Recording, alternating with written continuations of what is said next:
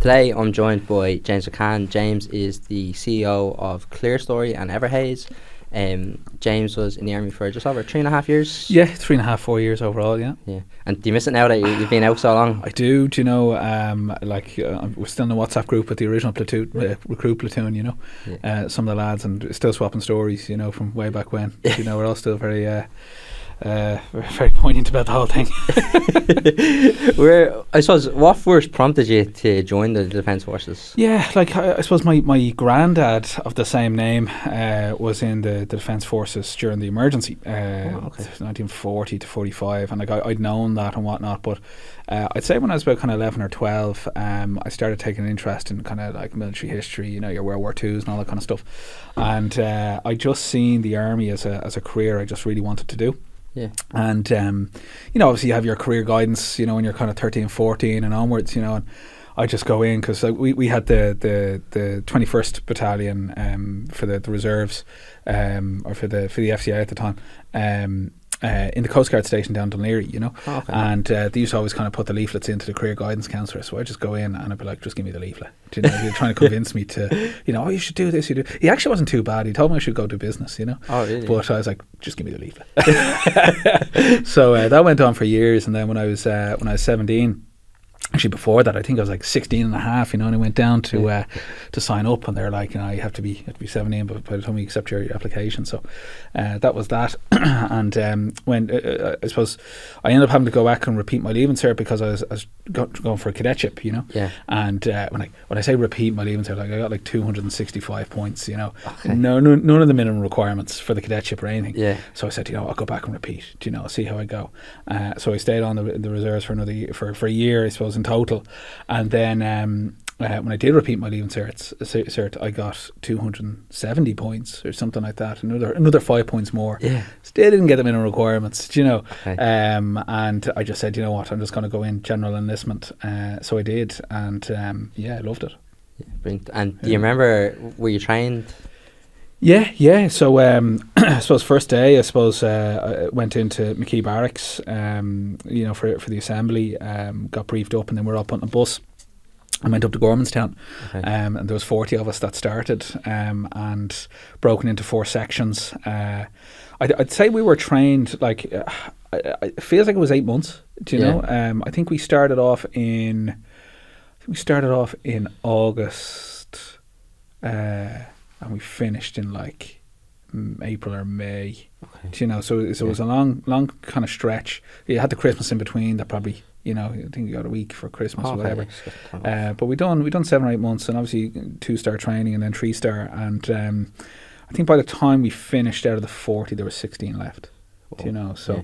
with a good rate of attrition, but it was uh, like I, I, for me, it was a, a very, you know, like you're 18 years of age, right? And Yeah. like I, I think we were talking before this, like I left when I was 21, I think. So like. Do you know, I'm out of the. I'm 36 now, so I'm out of the Yeah. army 15 years. Do you Yeah, know, like, and I, and I say I'm out of the army, you know, as I was kind of a, a career soldier. I, I, Yeah. I, you know, I'd done four years, um, but I done it when I when most people were going into university, you know, Yeah. and um, it became a very you know uh, life shaping uh, exercise for me because definitely. It's the first time you're doing something for yourself and by your by yourself. Do you Yeah. know? And it's uh, emotionally testing, it's physically testing, it's it's mentally testing, um, and I think y- you can take an awful lot from that then as you go into. You know, civilian life and, and beyond. Um, you know, family life even in, in many cases. And Yeah. um, yeah, I like incredibly grateful to, for the experience. Yeah. What was the what was training like for you back then in Gormanston? Yeah, I, I like I, I really enjoyed it. I mean, you know, uh, recruit training is formative, right? To, Yeah. to try to break you down and build you back up again. Definitely. um, you know, get you out of bad habits. Um, had some great characters, do you know, Yeah. in in the in the recruit platoon, and they came from all over Ireland. Do you know? Um, even though we, we, we were going into the fifth battalion, um, you know, in in McKee. Uh, you know, we we'd lads from from Tyrone, we we'd lads from Cork, we'd lads from Galway, you know, different parts of Dublin. Um, you know, really interesting backgrounds. You know, gas characters. You know, we had had a one fella we called him the tank flipper. You know, he like, bit like a tank. You know, he lasted six weeks. you know, and and there's all of that kind of um, you know, again, like my mom actually. This is a funny story. Um, when, when I was joining, I got, got the, the, the the date to kind of turn up at McKee and. Uh, got it in the post, and, and my mum the same day had told me that she was going off to Thailand for six months. You know, she was like sixty-two or something. You know, Okay. she rented out the house, kicked me out. Do you know? She said, "Well, you're, you're not going to be here." So she Yeah. rented out the house, and uh, so like I couldn't quit. Yeah. You know, I, I was homeless uh, Yeah. for the six months, and uh, it, it was uh, it was great. You know, um, I suppose training wise, um, you know, like uh, big kind of things. Obviously, you know, you go down to the Glen for the first time for your your, your two weeks um, uh, before the conclusion of your, your two star.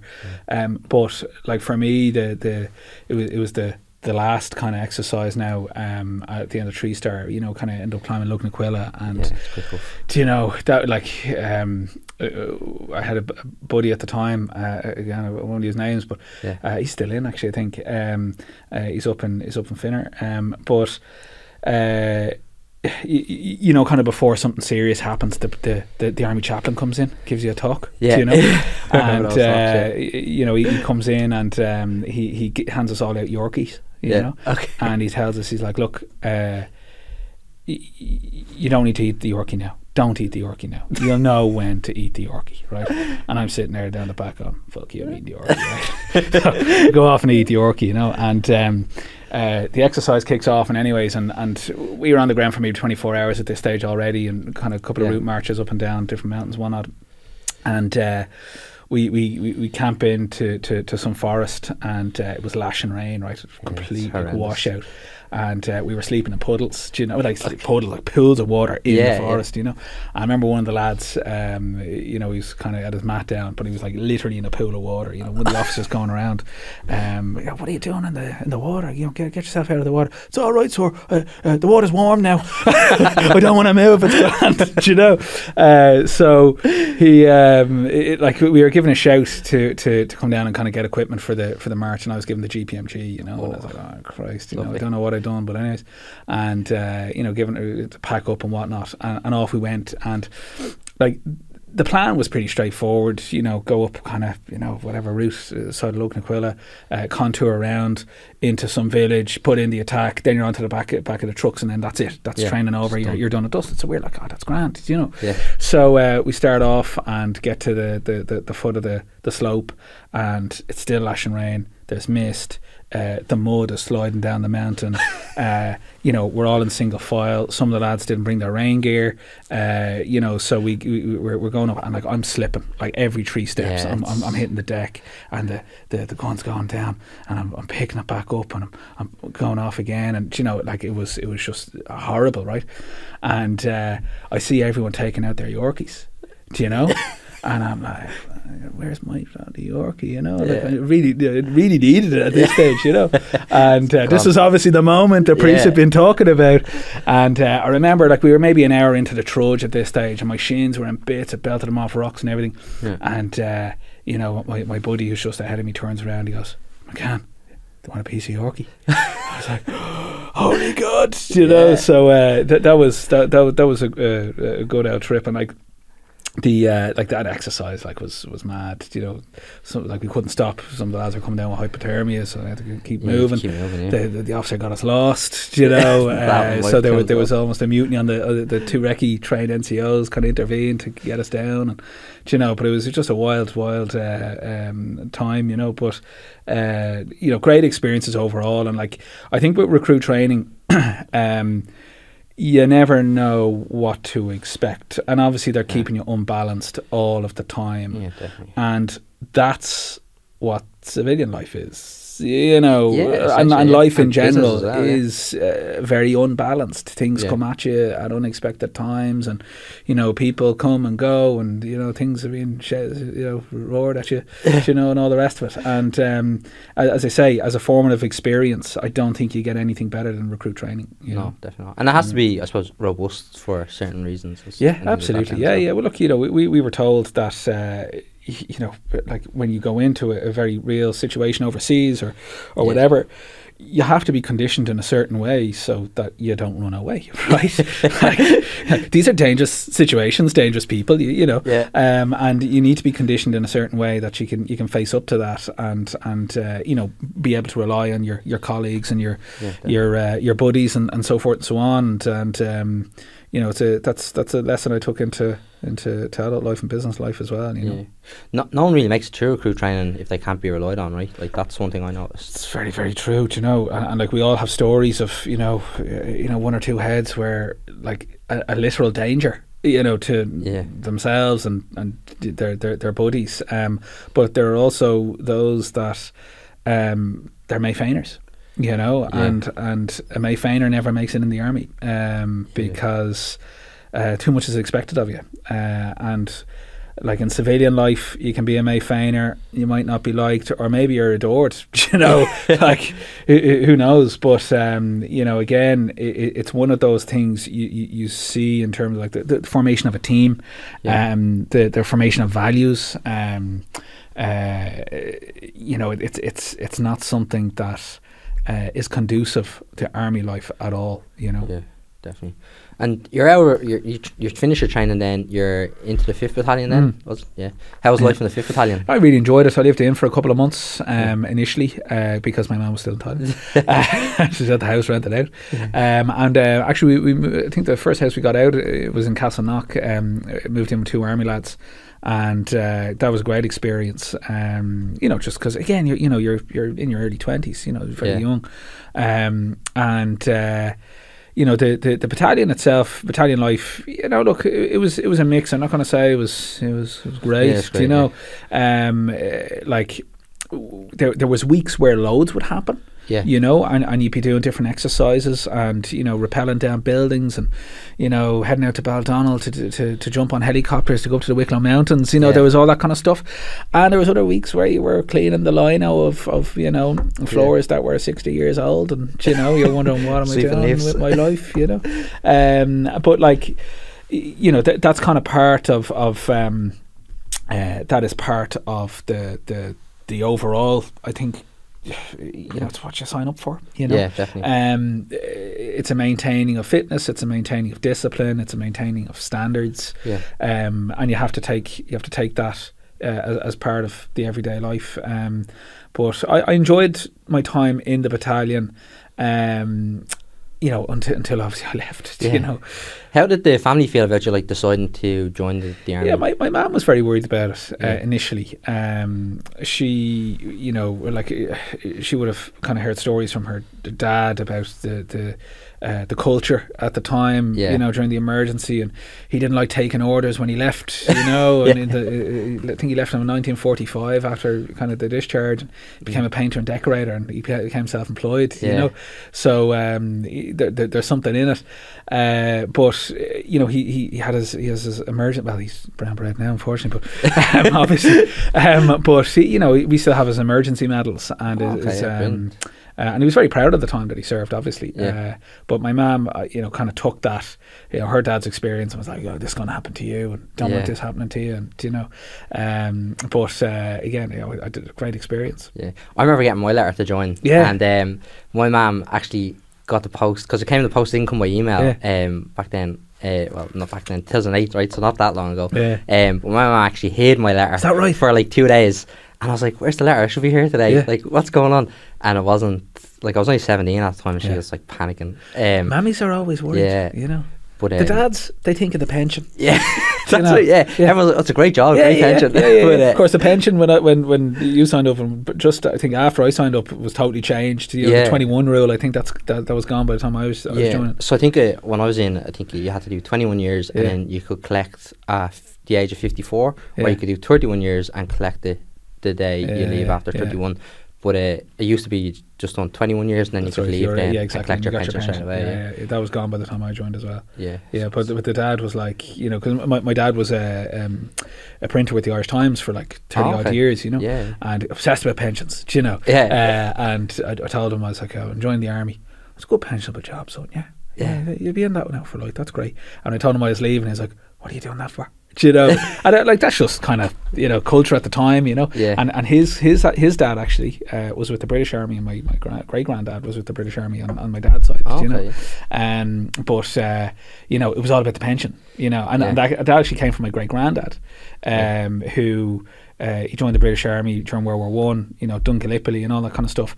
But he came out with a disability pension and looked after him for the rest, for like rest of his years Okay. told that to the son. The son joined up in World War Two in Italy, uh, you know, kind of campaigning around um, Monte Cassino and all that jazz, and uh, same crack with the pension. Yeah. Went to the dad. You know, there was no war on, so you know you had to get a a, a, a pretty steady job. But yeah, like yeah, pension was a big thing. Yeah. And it's funny that you say that as well about your granddad, was it, that became self employed? Yeah, yeah, yeah, yeah. A lot of people, like, I know when I left, like, I just did not like being told what to do once I left. Do you know what? It's it's it's, it's a real like. I was 21, right, when I when I left, and I remember one of the jobs I got kind of soon afterwards was with a, an, an insurance company. I won't name the name, and I remember getting a phone call from a, a broker one time, you know, and he was giving out, you know, Yeah. about something, and something just kind of me, I don't need to take this anymore, right? And I started pulling them the other way, you know, yeah. you know, and uh, I they ended up putting me on tree call handling courses after that.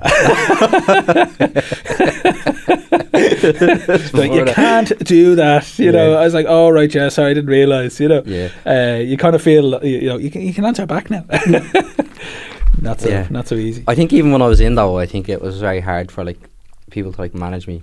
Um, but then even Mm. when I left, then I think I became an absolute nightmare to manage. Yeah, Um, yeah, yeah. So I had to start my own business. It's, um, it's true. Uh, I think you, you do go through this, um, you know, because like army life, uh, you know, you can have one NCO in one ear, another in the other, telling Yeah. you two different things. You know, uh, like moving your head up and down. You know, uh, and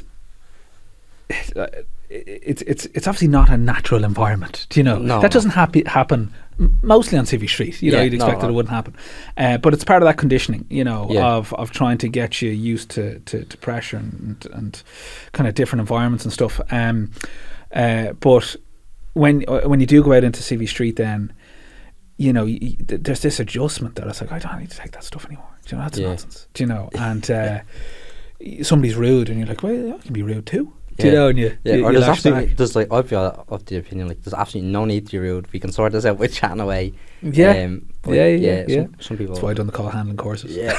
Don't do it anymore. Nip that in the bud. yeah, but um, so you're in now. You, you're in, you've done three and a half years. Yeah. Um, and you decided to leave. What was the what was the main driving factor for you leaving? Like, what? It, it- it's a really good question, and you know, I was one of the first out of the sixteen that, Yeah. that did go go into the battalion uh, to leave, um, and uh, like. I'd say my doubts crept in after about six months in the battalion itself. Okay. Um, I'd applied for, for for the cadetship for the third time. Um, I came very close that on that occasion, to be Yeah. fair. Um, and uh, you know, it, like in the back of my mind, I was kind of saying, "Geez, well, like, could, could I do another two years of this?" Do you know? Yeah. Um, but it, it was something that I wanted to do. Um, I didn't have the leaving cert, right? Okay. And I was still about three years away from being a mature student. So even if I could qualify, Yeah. do you know what I mean? It just, uh, you know, uh, it, wa- it wasn't going to happen to me. Um, in the meantime, I was applying for courses, right? And Yeah. I was applying for overseas missions. And like, do you know, uh, maybe the, the, the, the, this, don't know if it's linked to the retention crisis or, you know, uh, whatever it might have been, but you couldn't get a course. Right Yeah. it, when it, when like 2006, you know, I'd, I'd apply for Irish courses, Arabic courses, you know, GPMG courses, whatever it was, anything that was going, Yeah. and yeah, you're gonna have to wait. You're gonna have to wait. And the contract was like, you know, you like you, you you need to do three courses in an overseas mission, and I was like, yeah, yeah, like give me all the courses, do you know? And I, I was I was being told that I might have to wait a year and a half in the battalion Yeah. to do a course, right, or to, to, to even be considered. And there was very few overseas missions at the time as well. And you're young, right? Yeah. And you're you're just out of recruit training, and you're like, you need to get on. And all this was the unique phenomena that was happening around me. Uh, uh, you know, kind of during that period, the boom period. Everyone else is going off getting degrees, Mhm. right? Uh, I had friends that you know were, you know, becoming engineers, scientists, you know, all the rest of it. They they were coming out with good jobs and all the rest of it. Okay. And I wanted the career in the army, but I wanted to move quick, Yeah. and it wasn't happening because you can't skip the queue, right? Yeah. Um, and you know, I, I go into to you know company commander, or even you know when I was leaving, the battalion commander was asking me like, "Well, what can we do for you?" And I was like, "Well, I want to do X, Y, and Z. I can do." He goes, "I can do this course for you. I can do that for you. I can do this." And I was like, "That all means me skipping the queue. Yeah. And if I skip the queue, the lads won't like it, and Yeah. you can't be that fella. You can't skip No. the queue." Um, so that was kind of, and I'm just being honest about it. That was that was my realization at the time that uh, I wanted to move quick. I didn't think I was going to be able to move Yeah. quick. That, you know? that was a big problem because I worked in ops, right? So we Yeah. were working like ops and training. Yeah. That's where like the courses would have came in from brigade. We would advertise them and then Yeah. took in the applications and sent them back. Then if Yeah. you got it, and it always that was a problem that I've seen in the army. Was like you know, it was always based on seniority. Yeah. It was never. Um, it it was. It's not a meritocracy essentially. Now Yeah. I think they're making changes in terms of like becoming a sergeant and things like that. Like yeah, there's yeah, yeah, points yeah. that you have to get and do certain courses. yeah, yeah, you have to interview. Yeah. But I suppose for the young guy coming in, i you know, you just have to wait in the queue. Um, you're probably waiting for five years. And, and like you know, like we might as well talk about this because it is true Yeah. and it's quite topical. Um, the lads that stayed went off and done night courses, right? yeah, A few years after I left, uh, I was in Dublin Business School. I was doing a degree, mature student, and I bumped into uh, an old buddy in in, in recruit training, um, who was finishing off a law degree, right? yeah, And he went on, he done a master's then in, in marketing and, and business and, and something like that, right? There was another one who has another master's in HR and he was working in the battalion in in in um, in, in HQ and you know, in some cases these lads were better uh, qualified than the officers. Uh, Yeah. In some cases, you know, better aptitude as well. yeah, Um, and the NCOs, I have to say, were brilliant. You know, the, the training NCOs that I had, you trusted them with anything. Do you know, I Yeah. genuinely know, uh, like without fail, all the training NCOs that I had, and actually one of them was a client of mine for a while. Oh, okay, I swear to. God, yeah, yeah. Only last year, uh, it was a great pleasure, and um, he set up his own business as well. right. And you know, they were just they were just fantastic. Some of them have been commissioned uh, through through the ranks, Yeah, and you have to say that's the best way to go about it. Do you know? yeah, Um, the capacity for the army to like, and, and and we're talking about a modern context here, yeah, where you can do a degree uh, or a course outside of the army. Do Yeah. you know? Um, yeah, and and you know, th- there's a culture there, obviously, of people just doing that anyway. yeah, definitely. You have to recognise that. You have to recognise that there's opportunities for everybody in civilian life, should they choose to go for it. Yeah. And you need to make sure that the army culture is training and development orientated. You shouldn't have to wait your turn. You shouldn't have to wait two years for a, you know, to, to learn a foreign language course when it's in the army's interest that you have it. Do, Yeah. do you know? Yeah, definitely. It, that was definitely the route I took. So I, I think I was 17 when I joined. I think I was 20 and I was on a boxing competition with guys that were doing the law degree Yeah. at night time. And I was like, I, I- definitely wanted to get educated because I actually left school to join the army. So Yeah. I, I left in January. I was Yeah. meant to sit the leaving cert in June, I think. Yeah, yeah, yeah, yeah, yeah. So I actually left the army just and joined, Yeah. Uh, or sorry, left school and Yeah, joined yeah, the army. yeah. And then when I was 20, then I was like, yeah, I could definitely do something like that. So Yeah. got the finances together and went to Dublin Business School, wrote a letter and got Yeah. in as a mature student. But then I went for, I done the law degree and then I got to go to IT Carlow then to do Yeah. the business degree. Um, but then I still couldn't get the cadetship because I didn't have the leaving cert. Yeah. Right. So that was like, that's like a major It's stumbling block. Yeah, I It's didn't mind-blowing. understand it. Yeah. Um, so yeah, anyway, uh, I, I Like, kind of it, it, was, it was the one thing that I couldn't get right. Um, leadership is not academic. it's not right. It's a fluid concept, uh, you know, based on experience, aptitude, values. Yeah. Values are a huge part of it, right? And you know, okay, I didn't do I didn't do well in the leaving cert. God love me, right? um, and I could have waited a few years and c- scrubbed the floors, you know, until it was my turn. yeah, But what would I be doing? Do you know? Yeah. Like the world has changed. It's not like my dad's generation, my granddad's generation, my great granddad's generation. Yeah. We don't have to wait. Just that. Do you, Yeah. you don't have to wait anymore. No. Um, you can get the opportunity for education. You can get the opportunity for experience. You can get all that opportunity. You know, it, like eco- economy's in full employment. Do you know? Yeah. And it, it's a real bugbear of mine because, you know, the guys that have stayed, um, you know, some of them are doing amazing things in the Yeah, army. They definitely. genuinely Yeah. are. Um, and the guys that have left, mostly mostly left due to frustration, career frustration. Yeah. Do you know? And amazing talent. And like here's the gas thing about it, right? Recruit training. Right, you're a recruiter. Yeah. Recruit training is the longest job interview you'll ever do in your life. Yeah, it's and it's true, the yeah. hardest job interview you'll ever do in your life. Yeah. Right? You are tested in every possible way for as long as possible.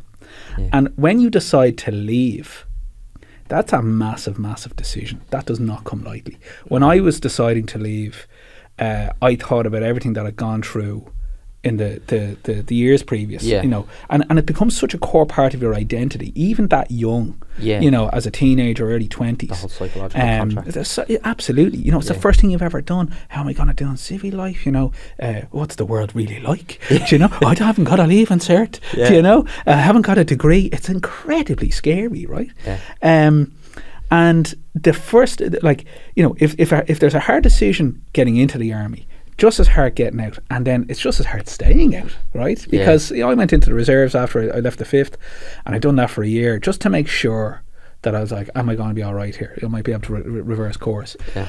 But I did, I did find that. Uh, you, you know, from from a retention perspective, it's often not taken into account.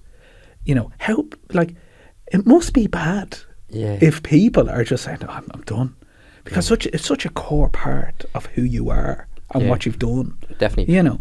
I, I actually I actually left right, Yeah. and then I think I had like four weeks leave or whatever. Yeah, I started the job, and uh, I was like going in. I think I was doing okay in the job. I wasn't Mm. doing great. Right. I was still in a trainee kind of phase, and it was a really good company. Right, I probably should have stayed, Yeah. but I panicked.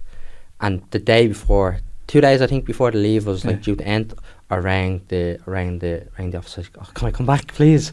Um, and I ended up going back, staying for a little while, Yeah. and I was like, mm, oh, I shouldn't have, shouldn't have left. You know, Yeah.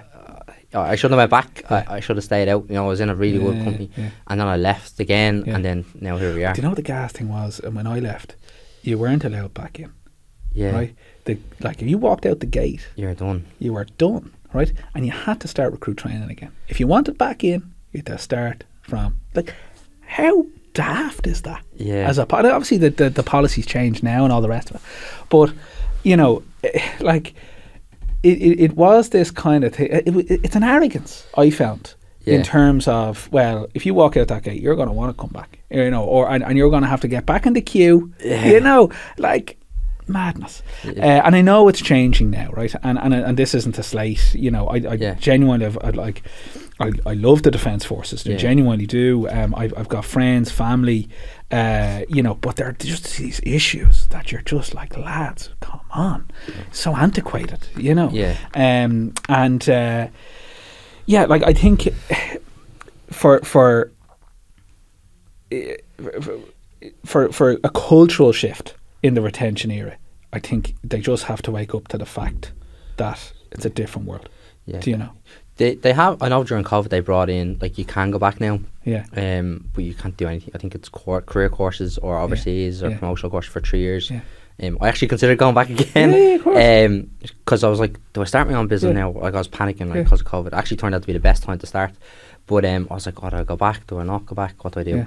Um, but I think like the whole three year thing, like before you get promoted again or before you can do another course, is kind of is wrong. Now, I I've heard stories that that's actually not what's happening. Yeah. Um, in theory, but like if there was someone ahead of you that you know, I, left I, you I'll give you a them. story, and this this is just, uh, and again, we're talking 17 years ago, right, Yeah. as, as a cultural thing, right? So when I was leaving, my big bug, bugbear was, I'm, I'm not hanging around. Do you know? Yeah. I'm, I'm, I'm not. You know, I, I, like it's not that I'm I'm special that I don't need to wait. Of course, I've no problem with the queue if that's the culture. Yeah. But I'm not waiting in it. Do you know? Yeah. And that was my kind of. There was too much happening elsewhere when I handed in my discharge, I talked to the, the, the company commander. I said, you know, done all the, the, the formal bits and bobs, and I was like, good luck, right? And um, uh, I then had to, to like the, the battalion commander obviously wanted to pick my brain as to why it was happening. I was only in the battalion, as you would. Yeah. So he brought me in and we had the chat and, you know, he offered me X, Y, and Z. And I was like, no, uh, can't skip the queue. I, I, think I was in it for six weeks later. Uh, uh, It's six weeks to, to go until I was out. Yeah. And two weeks before, sorry, it was, uh, like I got notification I was going to be put on a course, right? Okay. CBRN course for the last two weeks. And they beasted me, right? yeah. And I'm just saying, think about that for a minute, culturally. Do you know what I mean? Like, they, they, they wouldn't they wouldn't give the hungry fella a chance to just get on with it. Yeah. But he didn't skip the queue. I was offered it, didn't skip it, Yeah. and as a point to be like, "Oh, you want a course, do you?" There's the course. And th- there's a course two weeks before you go, Yeah. and then the door's shut, and you can't come back. okay.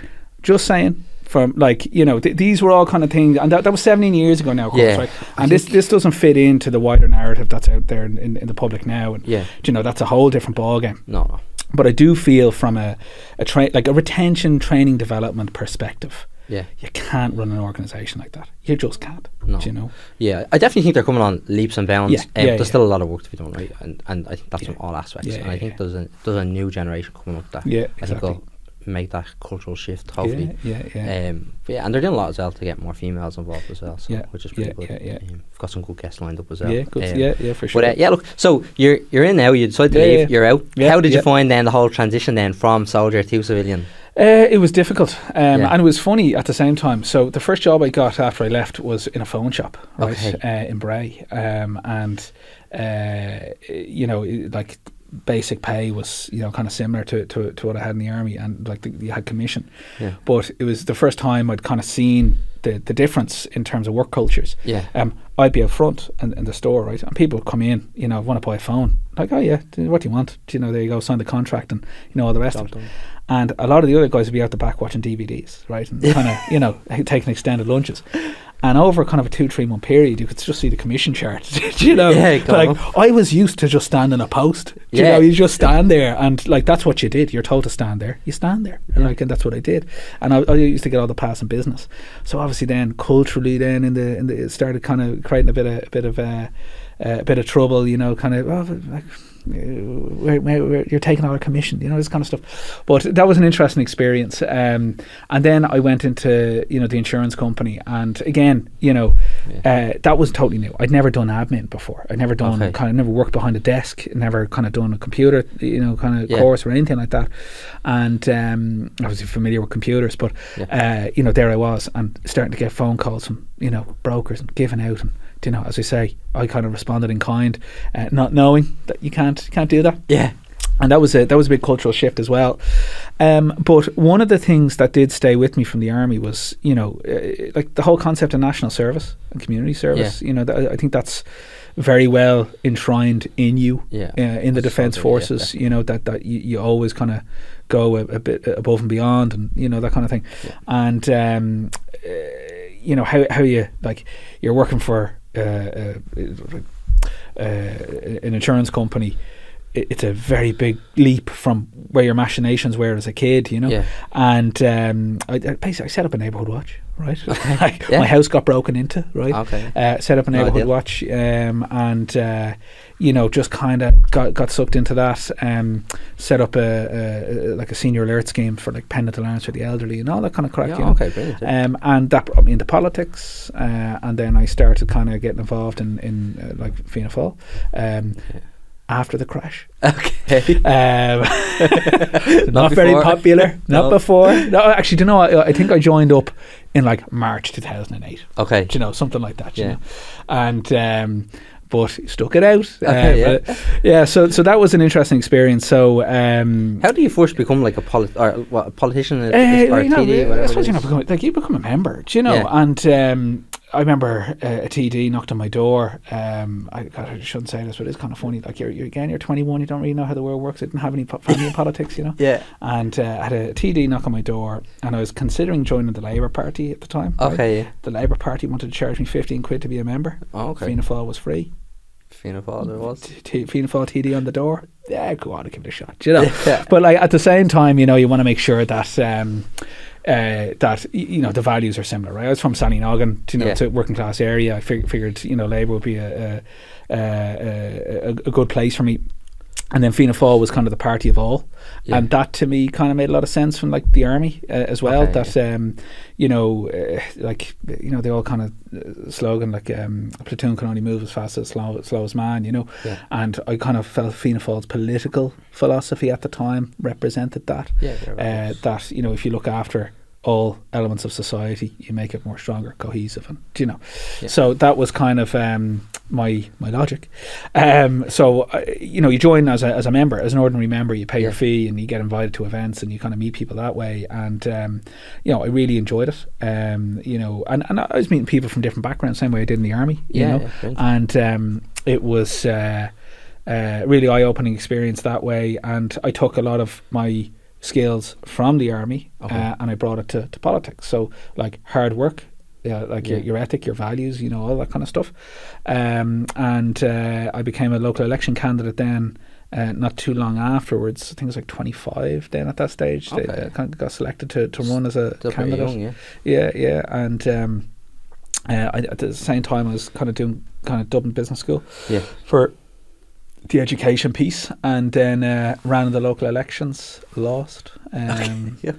you know, that's resilience. That's just how it is. uh, I, I, t- I took redundancy actually to, to, to fund the campaign. You know, Oh, uh, but again, like you know, all of these steps, right? Like yeah. a big decision to leave the army. Yeah, big definitely, big yeah. thing in your i- identity becomes a, a like it makes it easier.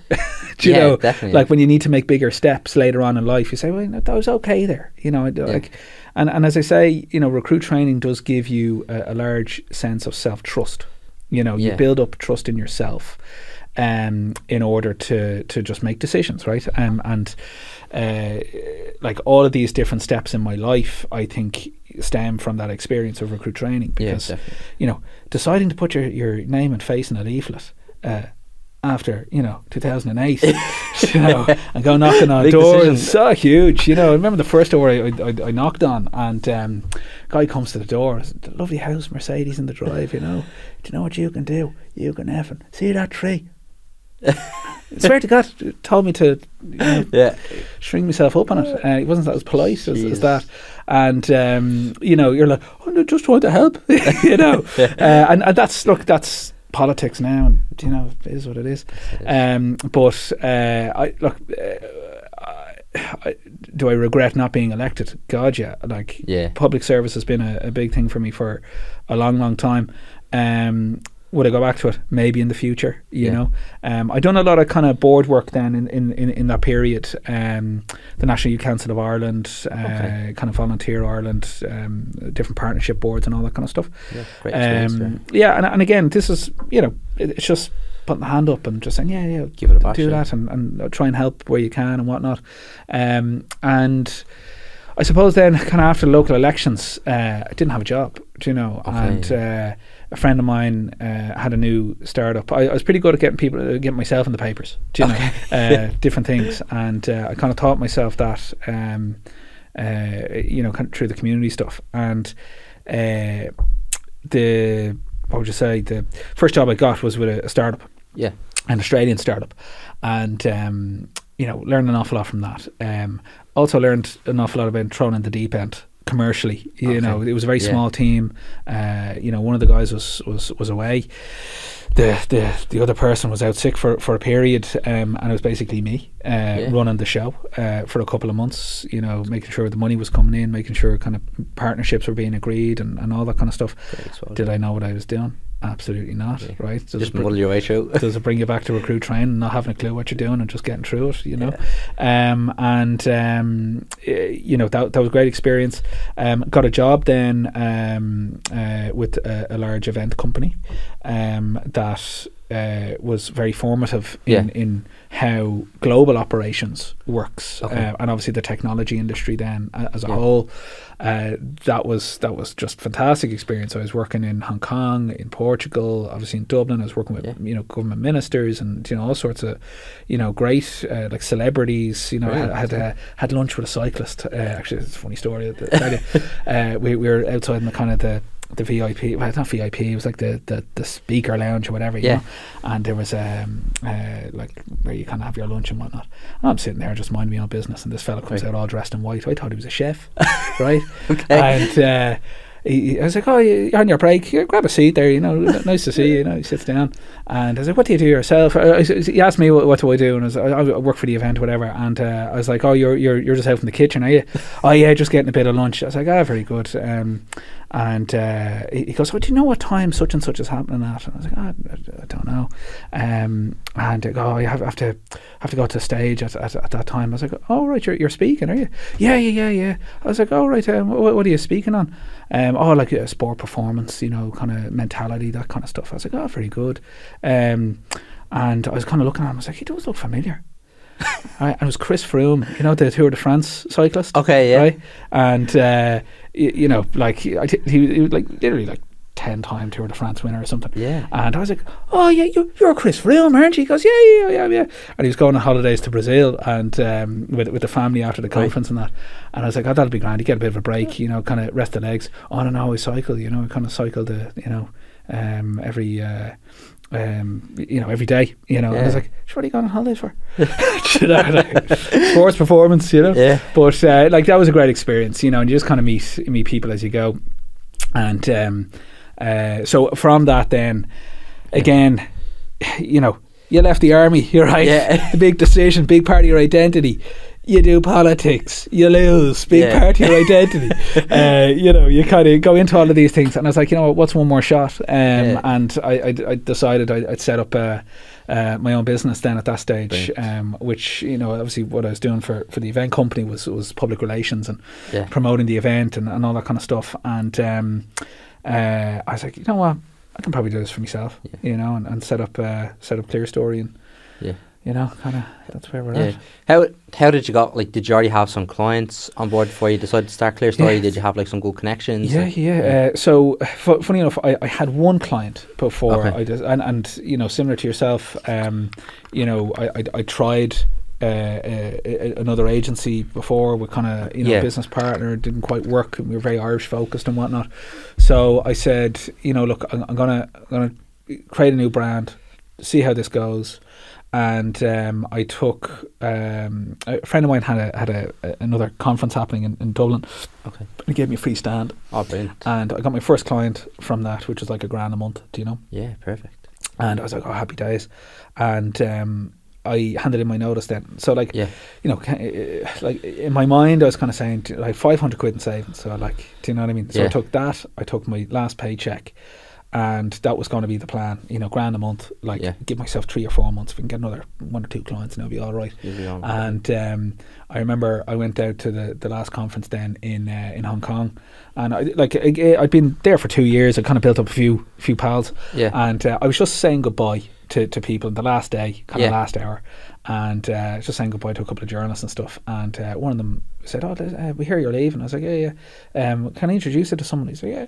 Introduced me to a, a Thai businessman um, who's a very good friend now, um, and uh, he had a tech conference happening in Bangkok. Oh, okay. And he's like, "We hear you're leaving. You know, can you help us with, with this?" And I was like, "Yeah, yeah, cool." Yeah. And that became my second client, right? And then, um, uh, like half an hour later, saying goodbye to somebody else, and she had a uh, business network for female entrepreneurs in Singapore, and uh, she became a third client.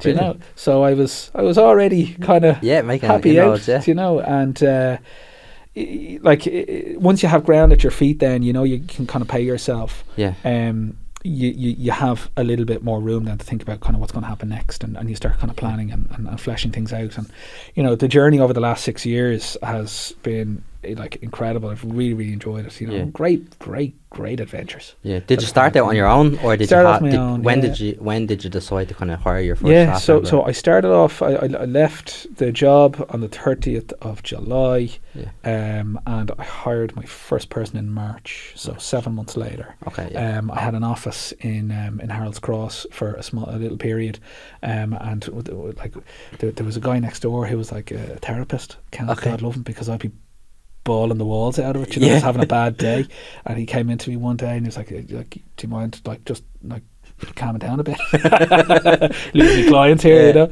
Uh, but uh, there was another guy then across the ro- across the way, and uh, you know we, we started up together, and his company is doing brilliantly now. You know, like Yeah. hu- huge company now, and uh, it's just great to see. You know. Yeah, definitely. And how did you, when you're making your first hire, okay, how Yeah. did you make sure that that was the right person for you? And are they still with you today? They are, yeah, yeah, and uh, she, she, uh, okay, is, sorry. is uh, our, our senior director um, and a, a, a force of nature and tour de force, you know. So Yeah. she, she's fantastic. Um, and uh, she, like, I suppose it's a big thing. Your first employee because Yeah, definitely is. Yeah. yeah, you have to depend on them, but they also have to depend on you. Mm. You know, so there's a mutual trust element there, and you're bringing them on the journey, and uh, you know, it comes back to self trust, uh, especially when you're building any business. Um, and uh, as a subsequent back to the army again, right? Yeah. Um, you have to trust that you have it in you to get to point A, Yeah. right? Uh, and then on to point B and point C, and and um, as part of that, then you have to make sure that you know you're motivating people as part of that that they trust you. Yeah. And that any promises that are made are delivered, and, and, and so forth and so on. Um, and again, would I have had those insights if I had gone into the army? Probably not. Do you Yeah. know? And and, and um, would any of it have been possible? I don't know. Um, but you know, like the team, we're a team of fourteen now, um, and you know, I, I try to relay the values that I learned when I was 18, 19 Yeah. um, into that team as we go. Um, Yeah. That as a, as a as a unit, as a company, we're all together. We look after each other. That if somebody's sick, we cover for them. Yeah. Um, and as a result, if you if, if, if you know if you become sick, and they cover for you. You know, um, and vice versa. Um, and you know that cohesiveness brings performance and it brings trust. You know, Yeah. we're we're totally flexible remote work, right? Yeah. I trust them all implicitly. Okay. You know? Um, and obviously, some people flake or something happens personally. Yeah. We try and do our best to to you know exactly. Well, obviously, you're, if you're flaking, you get a kick in the arse. Yeah, yeah, definitely. That's only fair. Yeah, yeah, that's only fair. Um, but things happen in life, you know, Yeah. and and you know, like you can't plan for these things. No. Um, but it, it matters a great deal to people to know that you know they're uh, uh, they can rely on their teammates and, and you know the leadership to to help them. Yeah, definitely. Um, and clear story, right? So you're six years, seven years, Six years now, Yeah, yeah, six years. yeah. Team of fourteen. Team of fourteen. Yeah, that's brilliant. yeah, yeah. But uh, what does Clear Story actually do? Like, w- w- what? Yeah, so do? so we're an international public relations agency for early stage and scaling companies, Okay. mostly in technology. So what does that mean? Um, so y- you know you've got a new uh, kind of technology or food and drink brand, right? And like you know, it can be kind of fintech, you know, educational technology, ARV, or you know, clean tech. You know, we work with the plethora of all kind of technologies, um, and in the early stages. You're looking to do a couple of things. You're trying to acquire customers. You might be looking to acquire investors, Yeah. um, or generate interest from investors. You might be looking to, you know, um, uh, educate the market on what you guys do, or just basically make, you know, whatever markets that you're looking to get into, um, just you know, kind of per- establish a presence there. yeah. Uh, and we would do what you would call reputation building. Okay. So we take something that is unknown. Yeah. And we get it known in the market, um, and we do that pretty much around the world. So we've got clients in Thailand, in Singapore, Switzerland, Mongolia, you know, um, Kuwait, um, US, Canada, you know, Ireland, obviously the UK, pretty much all over the world. Um, And we solve complex problems, uh, reputationally, and obviously from a reputation building perspective. Um, I've got many a story, you know, Yeah. obviously I can't tell you under guys, NDA. sorry to interrupt there. We're just uh, five minute warning there. Like we're just finishing up.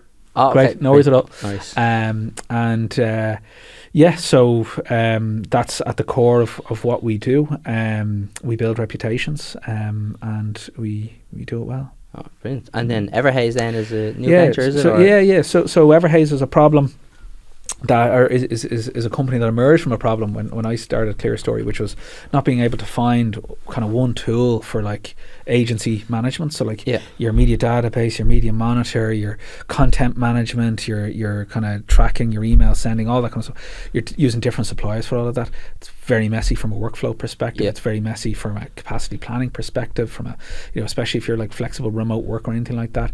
Um, it, it's it's a nightmare. There's folders everywhere. Like the life of an agency owner and people who work in agency is chaos. Yeah, definitely. And Everhaze is a is a SaaS tool basically to consolidate all of that, Okay. to improve workflows, to you know, capacity planning, you know, like media list management, the whole lot in one platform. And now we're integrating all the latest AI into it, obviously to kind of help, you know, kind of get rid of some of the more menial aspects of it. But um, that's effectively what it is. It's a Yeah. you know, Yeah, AI is definitely changing the game for like, uh, I suppose startups. I suppose, um, Yeah. and they'll probably it's it's it's expand pretty quickly. Yeah, like there were, you would have seen the, the story of the Irish Times publishing, you know, the, the AI generated yeah. kind of uh, the article. Been checking on Um, the AI detector. you know, I, I had a, an interesting call with with um, kind of head editor of Forbes only a couple of months ago. We were kind of uh, Yeah. like we pitched them Everhaze and we were kind of talking about it, and um, you know, it's very fluid Yeah, and nobody really knows what's going to happen. If you took it in its literal sense, in terms of our industry, yeah, you could be somebody who goes to your AI, write me a press release about client A and the the announcement, and if and when the AI gets good enough, um, you can train that AI on your style of writing, yeah, you know, and how you form kind of press releases and all the rest. Yeah.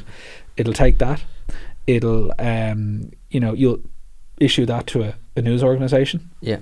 An AI might be on the receiving end of that. Okay. It might take that story, it might rejig it, and it'll publish it on the website. Okay. Jeez. Right? Yeah. The issue with all of that, of course, is, you know, first of all, the Irish Times have Yeah, been caught. Like, you don't know well, real. Disinformation is huge, right? Yeah. The risk of disinformation because you don't know the actor on the on the, the other side, right? Yeah. Um, so that's the first thing. The second thing is, um, you know, communication of nuance and significance Yeah. is not something AI can do well. No. You know, um, it can maybe you know take a story like that and it'll publish it, but it could do it at the absolute worst time. Do you know? Yeah. Uh, in terms of what might be happening in the news cycle, you know, there's all that kind of stuff. Yeah. Um, and like there's there's a million other considerations, um, reputationally, like uh, defamation, and you know a whole host of other things. You know, so we are flagging AI as like a content assist.